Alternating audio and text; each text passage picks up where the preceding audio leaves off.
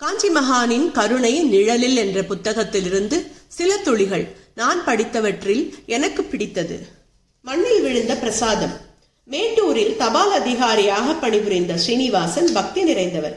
காஞ்சி மகானை நினைத்தபடிதான் தன் ஒவ்வொரு காரியத்தையும் துவங்குவார். அப்படிப்பட்டவரின் மகன் குழந்தை பருவத்திலேயே இறந்து விட்டான் இறந்த பொழுது அவனுக்கு நாலரை வயது. மிகவும் புத்திசாலியான பையன். மிகவும் செல்லமாக வளர்ந்த அவனது இழப்பு ஸ்ரீனிவாசனை மிகவும் பாதித்ததால் அந்த ஊரை விட்டு ஆத்தூருக்கு மாற்றல் வாங்கி கொண்டு வந்து விட்டார் உத்தியோக உயர்வும் கிடைத்தது. அவருக்கு ரேடியோ லைசன்ஸ் பரிசோதிக்கும் வேலை. அந்த வேலையின் பொழுது ஒரு தடவை வேலூருக்கு போக வேண்டியிருந்தது. அப்பொழுது மகான் கலவையில் இருந்தார்.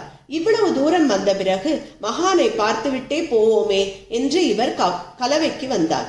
விடியற்காலை நேரம். மகா பெரியவா கிணற்றடியில் இருந்தார். ஏற்கனவே அங்கே இருந்த பக்தர்களுடன் இவரும் நின்று கொண்டார். என்ன விஷயம்? மகானின் ஆசிகளுக்காக வந்தேன். கையை உயர்த்தி பெரியவா ஆசி வழங்க அங்கிருந்து வந்த ஸ்ரீனிவாசன் விடியட்டும் ஊருக்கு போகலாம் என்று முன்வாயிலில் அமர்ந்து கொண்டார். அப்பொழுதோ அவர் மனதில் ஒரு ஏக்கம். மகானிடம் ஒரு விஷயமாக ஆசி கேட்காமல் விட்டுவிட்டோமே என்று. அப்பொழுது அவரது மனைவிக்கு நான்கு மாதம். பிறக்க போகும் குழந்தை ஆண் பிள்ளையாக அதுவும் இறந்து போன தன் மகனே திரும்பவும் தனக்கு மகனாக பிறக்க பெரியவா ஆசைகள் அருள வேண்டும் என்கிற ஆசை.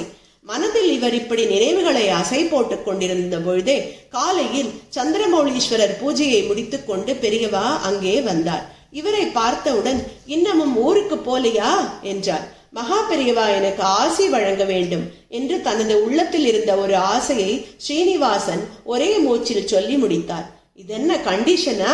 பெரியவா கேட்டார். இல்லை இல்லை மகாபிரபு தங்கள் ஆசிகள் வேண்டும் அவ்வளவுதான்.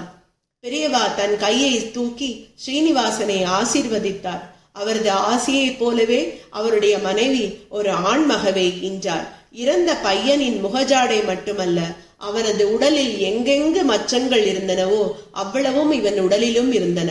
மகானின் ஆசி பலித்து விட்டது என்பதை புரிந்து கொண்ட ஸ்ரீனிவாசன் உரிய காலத்தில் மகனுக்கு உபநயனம் செய்துவிட்ட பின்னர் ஆசிகளுக்காக மகானிடம் அழைத்துச் சென்றிருந்தார். வரிசையில் நின்றவாறு பெரியவா அருகில் போனவுடன் தன் மகனை ஸ்ரீனிவாசன் அறிமுகப்படுத்தினார். அடே நம்ம பையனா? வா வா என்று அருகில் அழைத்து அவன் கை நிறைய பழங்களை கொடுத்து ஆசிகளை வழங்கியது கண்டு தந்தை ஸ்ரீனிவாசன் பரவசப்பட்டு மகானின் காலில் விழுந்து ஆசி பெற்றான். ஈடிணை இல்லாத கருணை வள்ளலாகிய காஞ்சி மகா பெரியவாளின் கருணா கடாட்சத்துக்கு எல்லையே இல்லை என்பதற்கு இது நிதர்சன உண்மை.